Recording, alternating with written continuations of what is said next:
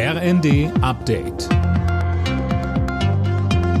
Stündlich neu. Auf den Punkt informiert. Ich bin Mia Hehn. Guten Abend.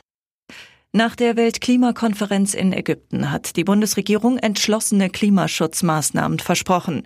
So wollte man zur Einhaltung der 1,5 Grad Grenze beitragen, sagte Klimaschutzminister Habeck. Im Vordergrund stehe dabei die gemeinsame Abkehr von Kohle, Öl und Gas. Unter anderem will Deutschland etwa zusammen mit weiteren EU-Staaten in den kommenden zwei Jahren eine Stromverbindung ins sonnige Marokko aufbauen.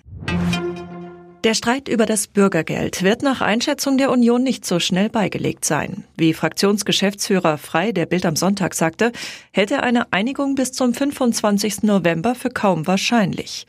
Anna Löwer, was hätte das für Folgen? Ja, das würde bedeuten, dass das Bürgergeld wohl nicht wie geplant zum Jahreswechsel in Kraft treten kann. In der Ampel kündigt man deshalb schon Kompromissbereitschaft an. Das Prinzip des Forderns und Förderns muss gestärkt werden, sagte FDP-Fraktionschef Dürr den Funke-Zeitungen. Am Mittwoch trifft sich der Vermittlungsausschuss und sollte es da keine Einigung geben, will die Union im Bundestag nochmal den Antrag stellen, zum 1.1. immerhin die Regelsätze zu erhöhen.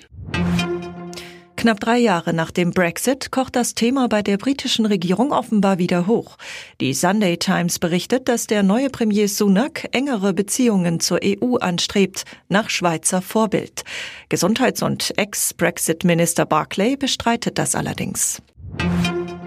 Die umstrittene Fußball-WM in Katar läuft. Im Eröffnungsspiel musste sich der Gastgeber der Mannschaft aus Ecuador mit 0 zu 2 geschlagen geben.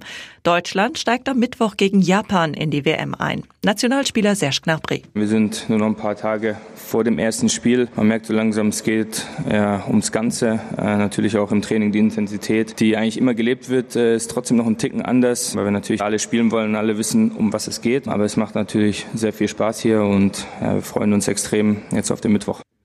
Die weiteren deutschen Gruppengegner sind Spanien und Costa Rica. Alle Nachrichten auf rnd.de